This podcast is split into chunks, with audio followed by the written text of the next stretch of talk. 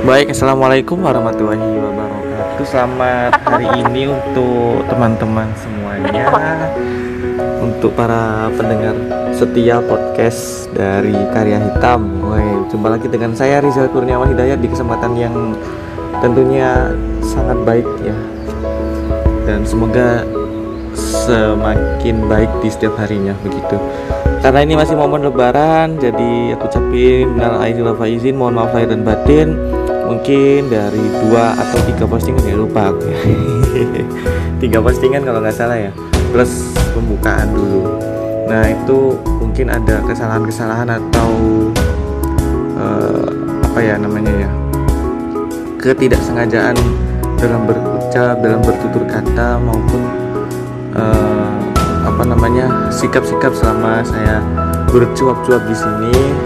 Mungkin ada yang menyinggung perasaan semua atau yang tidak berkenan di hati teman-teman semua ya mohon maaf yang sebesar-besarnya gitu baik kali ini aku uh, apa ya nggak tahu ya pingin aja gitu ngobrol-ngobrol pingin eh maksudnya pingin aja nge ngebahas metode ini metode pembelajaran yang yang yang caranya itu guru itu lebih cenderung lebih apa ya lebih komunikatif sekali gitu. Lebih perhatian ke seluruh siswanya. Sehingga dari perhatian tersebut siswa itu uh, siswanya itu merasa nyaman gitu.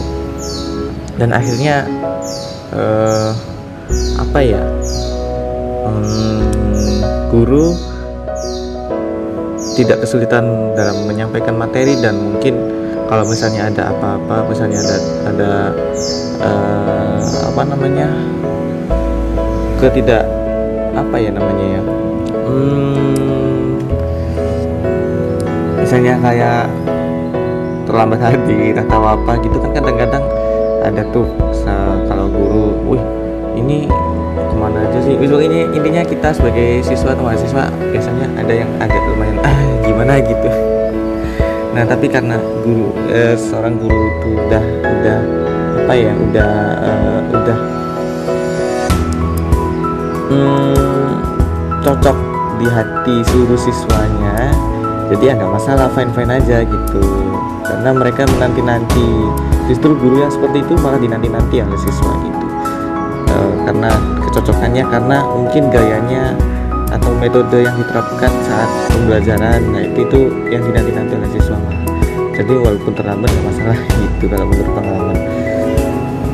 Ya jadi di dalam metode pembelajaran itu eh, banyak sekali ya teman-teman. Ada eh, apa namanya metode eh, interaksi di mana siswa dituntut lebih aktif berinteraksi atau berkomunikasi entah itu presentasi kelompok atau uh, apa namanya presentasi kelompok atau ya tampil di depan kelas atau gimana gitu. Tugas pokoknya. Atau dituntut untuk dituntut untuk lebih berkomunikasi dengan siswa lain atau bagaimana. Pokoknya intinya modelnya model interaksi sosial. Ada lagi model modifikasi perilaku di mana siswa dituntut untuk mengembangkan uh, kemampuan-kemampuannya mengembangkan perilakunya berdasarkan dari pengalaman-pengalamannya dalam mengerjakan tugas atau dalam menerima materi pembelajaran. Nah, um, yang saya alami dan saya rasakan, saya sebagai mahasiswa, uh, apa namanya, ada metode pembelajaran yang saya cocok gitu, ya, karena nggak tahu itu metodenya apa, saya masih belum nemu di internet ya, atau mungkin nyari kurang kurang teliti. uh, jadi gaya dari seorang dosen itu cenderung komunikatif, cenderung interaktif gitu. Dan kalau ada salah satu siswanya gitu misalnya, oh ini bu saya saya agak su agak pusing bu karena ini kebanyakan tugas gini gini gini. Wah itu katanya menurut uh, menurut beberapa informasi gitu langsung dicek. Oh gimana? Kenapa tugasnya? Nah itu kan cenderung eh, itu kan salah satu bentuk perhatian ya. Salah satu bentuk perhatian. Nah itu itu membuat siswa itu merasa nyaman begitu. Nah kalau pengalaman saya pribadi kemarin itu ketika jam matkul itu ada satu yang yang yang seperti itu yang yang menerapkan metode pendekatan terhadap siswa. Nah itu apa namanya uh, beliaunya nanya gitu nanya, nanya kan kemarin kan tentang membaca ya membaca biografi. Nah setelah saya menuliskan tentang salah satu biografi salah satu tokoh biografi salah satu tokoh dan uh, saya intinya saya terinspirasi dari tokoh tersebut gitu intinya sehingga saya uh, saat ini gini gini gini gini gini mengikuti kelas kepenulisan agar seperti tokoh tersebut misalnya. Nah terus ditanya sendiri tuh kasih capri nah, sekarang gimana? Sekarang ikut apa? Ikut program apa? Gini gini. Oh iya gini, gini. oh iya semangat ya gini gini, gini. itu merupakan bentuk perhatian terhadap muridnya. Nah dari uh, beberapa informasi beberapa pengalaman juga uh, apa ya metode-metode yang seperti itu itu bisa membuat siswa merasa nyaman dengan guru.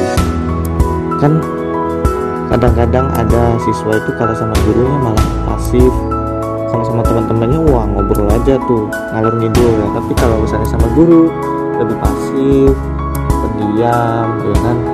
E, karena gurunya sendiri mungkin terlalu galak.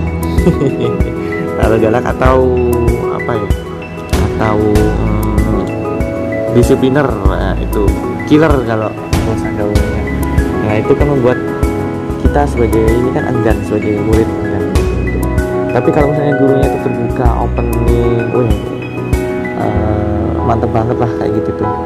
Kita bisa berkonsultasi lebih nyaman lebih uh, lebih rileks lagi dalam berkonsultasi. Nah itu tuh sangat uh, sangat penting sekali dalam pembelajaran karena dengan metode seperti itu siswa merasa nyaman dan kalau siswa merasa nyaman otomatis uh, apa ya otak itu kan akan segar ya. Pikiran pun nggak terlalu tegang nggak terlalu terbebani nggak terlalu fokus. Maksudnya kalau misalnya gurunya clear banget ya kan itu kan biasanya uh, otak itu akan otomatis ter, ya. Aku harus gini nanti kalau nggak gini aku dimarahin. Aku harus gini nanti kalau nggak gini wah itu nanti salah nih. Nah, itu kan otomatis ada target sendiri gitu otak menargetkan yang terbaik.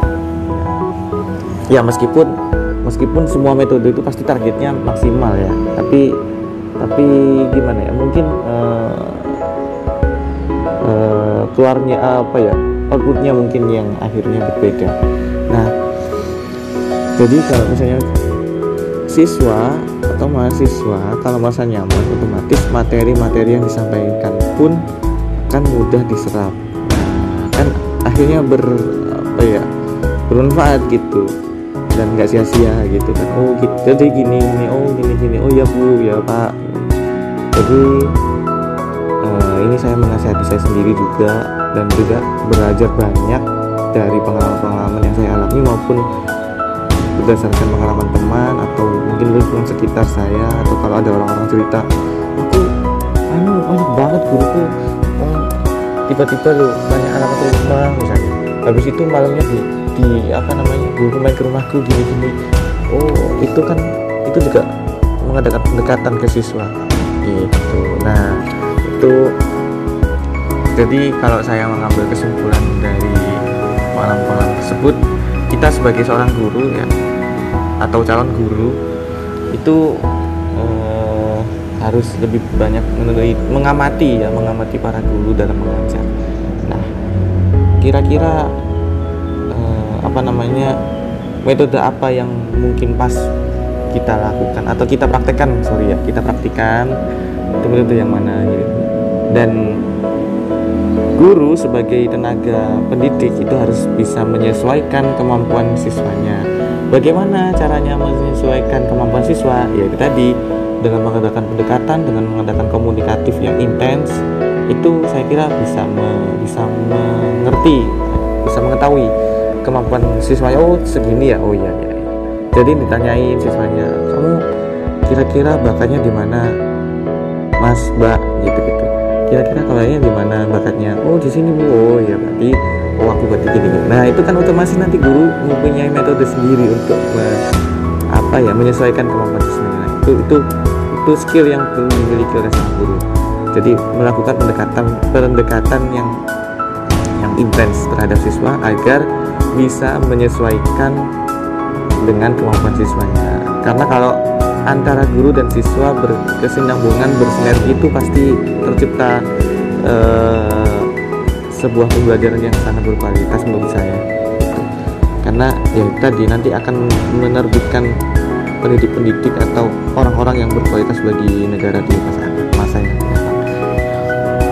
itu teman-teman.